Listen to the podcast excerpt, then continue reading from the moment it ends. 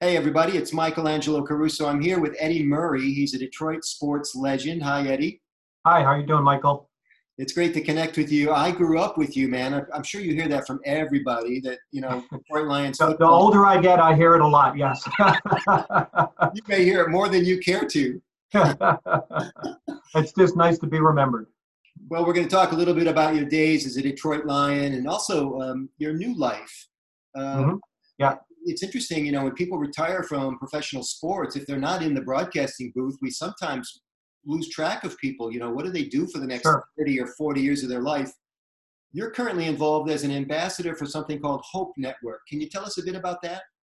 Yes, absolutely. It'd be my pleasure. I, I, I was uh, introduced to Hope Network uh, about 10 years ago. I, uh, I'm an avid golfer and uh, I love supporting uh, charity events. So the, the usual Monday golf outings, you know, there's charity uh, golf outings ar- around and I happened to uh, participate in one that was a fundraiser for Hope Network uh, here locally. Um, of course, enjoyed the day. Uh, got to meet some of the uh, principals at Hope Network, uh, primarily uh, Phil Weaver, who is the CEO of Hope Network, and had a very nice conversation with him. And um, following year, the the event came up again, so I got invited to go. I remembered I had a good time. It was a good cause, so I attended the event again met up with Phil, and um, he asked if uh, I would be interested in having lunch with him. Uh, the, you know that week, some you know later in the week, uh, which I did. And uh, at that meeting, he asked if I had ever sat on a board before, and I said, well. Um, At that time, I was on the Michigan Sports Hall of Fame board because I'd, I'd been inducted into it pr- previously, and I was approached by the principals uh, to uh, help be an ambassador and talk about the uh, Michigan Sports Hall of Fame. And uh, I said, but you know, really, we don't really. It, it didn't seem too intensive. What do you need me to do with Hope Network? And so he he basically said, like you said, I, I need you to be an ambassador. Um, we are growing our services, uh, and Southeast Michigan is kind of like the last area because uh, they're primarily a Western um, nonprofit organization. So uh, I agreed. And uh, that's how I got involved uh, with Hope Network. I started to sit on their board. Well, uh, I'm just learning about this organization. It's a lot bigger than I thought it was. Apparently, yes. they help, and I don't know if this number is current, 30,000 people in Michigan? Yeah, we service uh, uh, at least 30, maybe 35,000 mental health individuals, whether it is from birth or it could be from a stroke or a um, catastrophic car injury where there's some kind of closed head uh, uh, injury, and we uh, help them go through uh, rehab or um, other services to get them back to as independent of a life as we could possibly give them. Uh, as we all know, you know, uh, normal is a word people throw out. You know, what is normal to people, but we try to get them to their, their best recovery after the incident that they have and uh, and really the best the best life that they could possibly have. And it's not just mental health. It's uh, I guess autism is related to mental health, child yep. literacy, opioid abuse, um, yep. uh, brain rehabilitation, and also workforce development. I imagine you're placing people back into that is correct. World? Yes, that is correct. So what we uh, what we have uh, that that's actually uh, one of our really um, uh, strong um, advocacies that we have is with individuals that are um, coming out of hospital or institutional settings and they're getting back to the point uh, where uh, they're having some independence. Now, what we do is we have a workforce development where we help people uh, get some training. And uh, if uh, they fall in to the point where uh, they are doing well with their training and they are um, in a position that they could be hired. We then find jobs for them rather than, for lack of better words, kind of like throwing them out and, and letting them go through the weeds and try to figure out how to do it. And there's usually a lot of um, pushback and uh, frustration for them. We cut all that down by going through some training, help them uh, with some of those issues that they may have at the beginning. it could be just something as simple as they have to fill out their time card and they become frustrated with it because they're not quite sure what it is. So it doesn't need to be something really extensive. It could be something that is to us menial and it should be easy to understand, but for them, it's a big task and, and they need to learn these types of uh, skills. Yeah, well, you're doing hero work and, and you're hitting all the hot buttons. Autism is a huge issue today. Yes. Opioid use. I just uh, read recently that the word opioid is still not recognized by Microsoft Word and Facebook. If you type it into Facebook, it underlines mm. it like you like the word doesn't exist. Oh wow, that's uh, that's interesting. Yeah, I mean it's it's such a hot. I mean you know look what's uh, happening uh, just with uh, President Trump. I mean uh, uh, he's been a big advocate for trying to get opiate abuse under control, and I know for us it, it, it's a real hot topic. It just seems like there's more and more um, incidents out there of people having a lot of issues with it, and um, it, it's something for us that is uh, we kind of dipped our toe into it because we really weren't quote unquote like a drug rehab facility. Although we have just recently acquired a drug rehab facility up in the grand rapids area that have four locations and uh, the approach that we are taking to drug abuse is more of a medical approach to it. The the old um, um, platform for it was you go through your 30 days, 60 days, you talk about your issues, you admit that you have an issue, and you talk about the, the mental side of things, but no one addresses the actual physical part, like what uh, medically you need.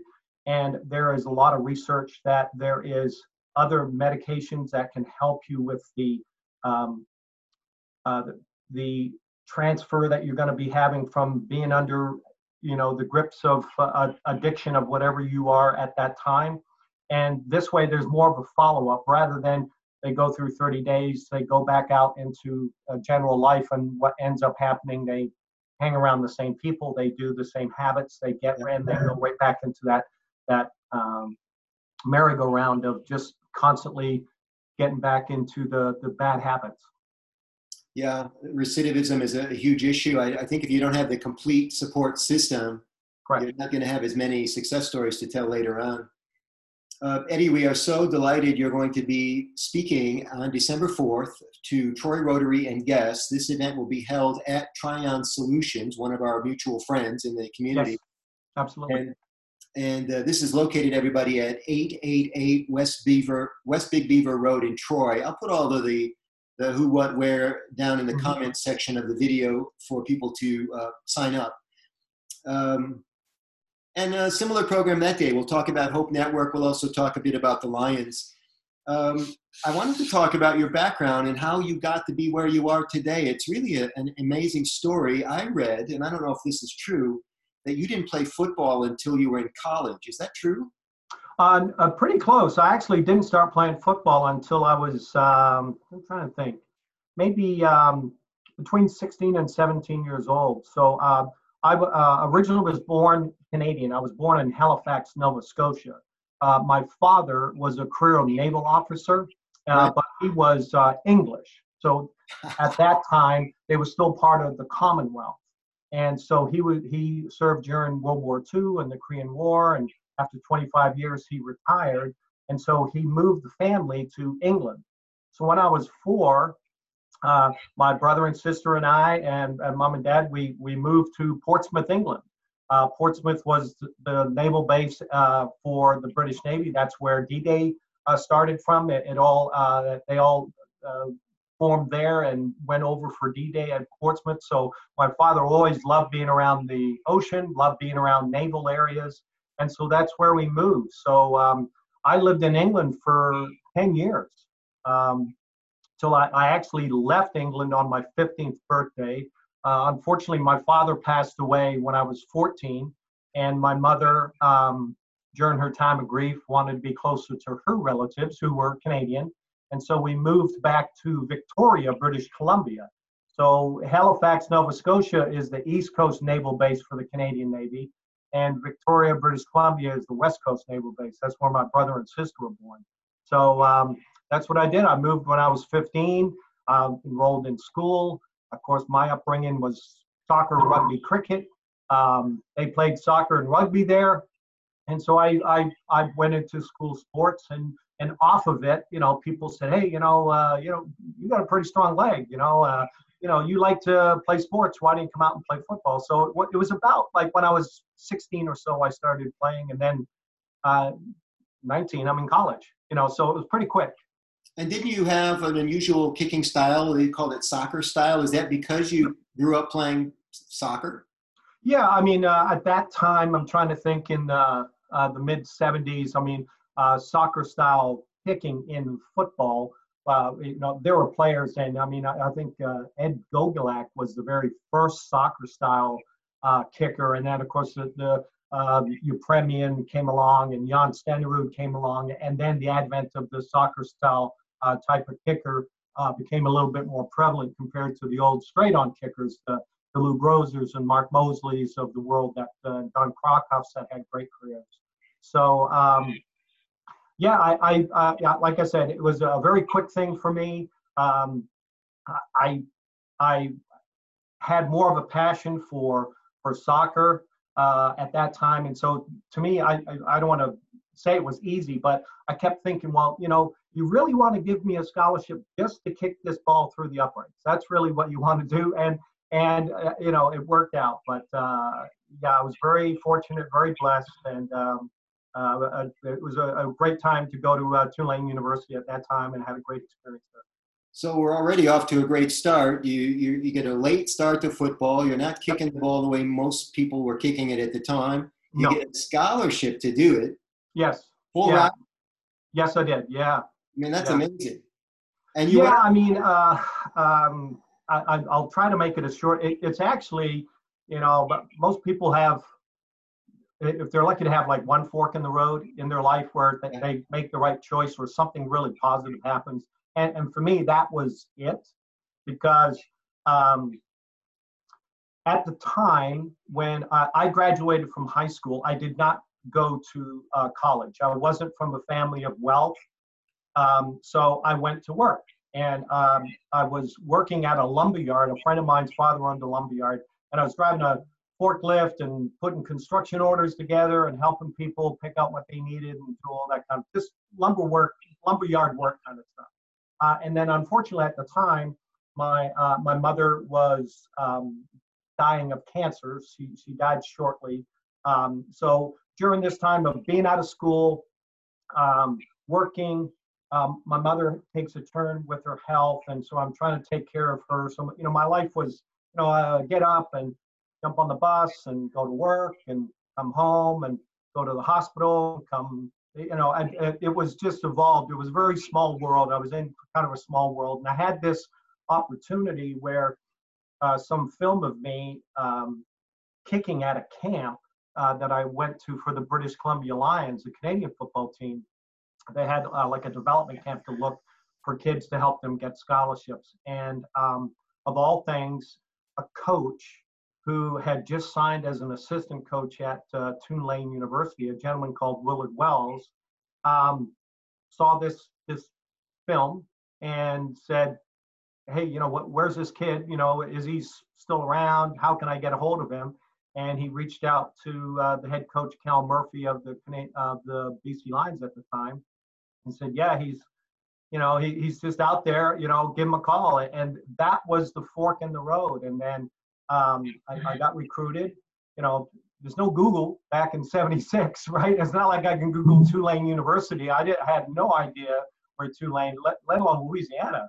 I mean, I had no idea. You went, you went yeah. up of the county to the bottom. Exactly. I mean, you know, anything below the 49th parallel, I really didn't know too much at that time. You know, I was just on my little island on uh, Vancouver Island and living in Victoria. Yeah. So, but your uh, world opened up. I'm sorry your world opened up. It sure did, in a, in a lot of real positive ways. I mean, I, was going through some hard time, and like I mentioned, um, my uh, I had signed with uh, Tulane, and then about a month or so uh, afterwards, my mother passed away from cancer, and then uh, I went to uh, Tulane a, a, month later, and um, so I, I, had some rough times, but I had a, a, a, really close family of mine there that kind of took me under the wing. the Peterson family, they were very involved with uh, the university and had a very close knit uh, Norwegian family.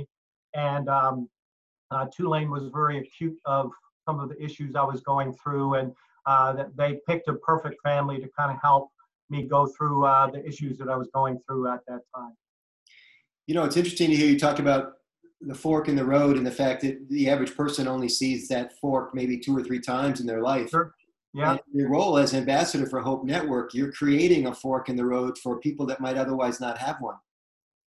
Yeah, I, I feel very fortunate to work for Hope Network, but uh, also I, I know for my job as an ambassador is to talk more, and uh, this is what's going to be um, uh, good for me uh, come around uh, in um, November when we have our meeting at Tryon.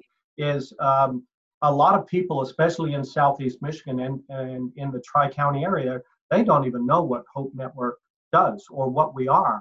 Yeah. Uh, and uh, and and that's bad on our part. Uh, but we have recognized the fact that a lot of people don't realize the services and the things that we do. But in the Tri County area, we have uh, pretty close to 500 employees, and we do about 30 million dollars worth of services in the Tri County area.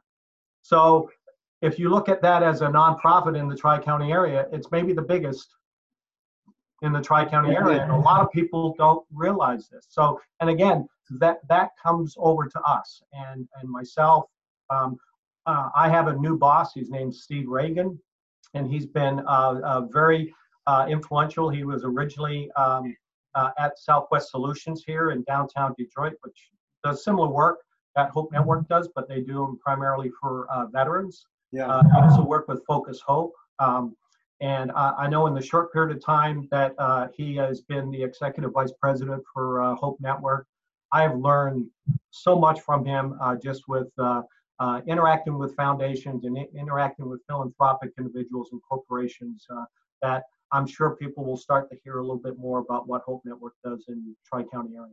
Well, we're going to get the word out about about the Hope Network. We're going to get the word out about December 4th and this luncheon that people can attend. It's fabulous um, back to football for just a second. You did some pretty cool things. I I'm not the biggest football fan in the world, so I hope I have these right. You um, you at, at, at least for one year, maybe two years for the with the Detroit Lions were the highest scorer on the team. Is that true? Uh, yeah, there, there, were a few uh, few years uh, that I, I, led the team in scoring. Um, the kicker. It's yeah, I mean it, it's it's not a good thing. That means I'm kicking more field goals and we're not scoring enough touchdowns. So uh, in, in, my tenure with Detroit. Uh, you know what? We, we had some lean years. I think in the 12 years I played for Detroit, uh, I think we only had two winning seasons. Um, uh, so what you know what we struggled a little bit. You know what we had. Uh, you know some good players. It just we didn't quite have the team to take us. Although my my last year with Detroit we were uh, 12 and four and we made it to the NFC Championship game uh, which was a pretty special year uh, back in 1991. But uh, um, uh, yeah, I mean, it's uh, it, it's nice personally, but as a team, it's usually not, not good when the kicker is scoring a lot of points. And as an individual, you had some pretty cool goals, or pretty cool achievements as well. You were named to the Pro Bowl. Was it in your rookie year? I was, yes and yeah. you kicked uh, five field goals, became the only rookie ever to receive the MVP. Is that still true? Uh, there actually, uh, there's now two. Uh, when Marshall Faulk was a rookie with the Rams, uh, he was um, uh, a MVP in the Pro Bowl game his rookie year. So there's only been yeah. two rookies. Yes. Well, it's an interesting balance always between teamwork and, and solo performance. speaking of solo performances, you met a lot of the personalities. You played with them. You played against them. Mm-hmm. Uh, do you have any favorite stories you like to tell about names of the past? Uh, uh, well, I mean, uh, like you said, I mean, the, the um, it, it's hard to pick out one because everybody was, uh, you know, uh, very special and unique. I mean, you know, I know for myself, a lot of, you know, I came in with the Billy Sims draft. I was in Billy's draft. Billy was very dynamic of a runner, and then the latter part of my career with Detroit, I got the opportunity to play with Barry Sanders. Yeah. Which, you know, uh, Hall of Fame and just, you know, arguably, you know, what one of the, the, top three running backs ever to play the game. Um, and then to play for the Dallas Cowboys and win a Super Bowl and be with all of the litany of uh, Hall of Famers uh, that were on that team uh, Emmitt Smith as a running back, and, and just the different teams and organizations uh, in the latter part of my career that I started to play with uh, was, um, you know, at, at the time I, I, maybe didn't appreciate it, but I know since retiring I did. I mean, to, to get to see other fan bases and other cities and and enjoy the competition that you have in their divisions. You know, I, I mostly played in the NFC East because I played for almost all of them. I played for Dallas and and uh, Philadelphia uh, and Philadelphia and Washington. So I played for three of the NFC East teams. So it was always funny for me. You know, when I played for Dallas, you know, of course we always hated Philly and we hated the Redskins. When I played for the Redskins, we hated Dallas, we hated Philly. You know, so it was it was it was an unusual emotional uh, approach I needed to take uh, to these uh, games. So. Yeah. Um, has football changed much in your view? Well, it, it's it, I, it's hard to say if it's uh, changed for the better. The athlete has changed uh, uh, immensely. I know what, when I was a rookie in 1980, the biggest guy we had on our team was uh, Bubba Baker, our defensive end. He was our pass rusher. Uh, Bubba was 6'6, um, 285, maybe up to, you know, 300 pounds, maybe one player. You know, I think our offensive line at that time, we average maybe 270 pounds, maybe 275. Where you look at the teams now and how they're made up, you know, you may have 15 guys over 300 pounds, maybe five over 350 on a team, whether they're offense or defensive linemen, and they all run faster than we did when we were 280 pounds, you know, so that the athlete is bigger and faster and stronger. And, and for me, that's the biggest change that I see. Uh, I know collectively bargained rules have changed, you know, that they're trying to uh, have a, a lot of uh, protection of players. Um, also, the amount of time guys can practice with pads on, all of those things have changed. You know, when, when I went to training camp in 1980, we were there for you know pretty close to a month, two days for a month. Now they have camp for 10 days and they only practice once a day, and the only not all the days they're in pads. They're only allowed to be in pads at camp. I think you know it's like know, 10 or 12 days, and during the season they're only allowed to be in pads 15 times the whole year so it's it's hard for teams to get football ready because you have to hit and get all that soreness out of out of your body, and, and I think that has hurt the game in my opinion because okay you find early in the year a lot of those nicks and bumps and bruises and pulls happen more because these guys don't have that uh, uh, football ready body. They're in great shape. Uh, they're physically great, but the foot you need to hit each other to get ready. I want to come back to the wear and tear in just a second when we wrap things up, but um, a question about the, the personalities in the game. I think Namath played a bit before you, correct? He did, yes. Yes. So Namath back in the day was pretty flashy by most standards. And guys like Cam Newton today, is this good for the game? Uh, I noticed that football really plays it down. The, the people kind of watch it from the outside. These guys get a disproportionate amount of attention.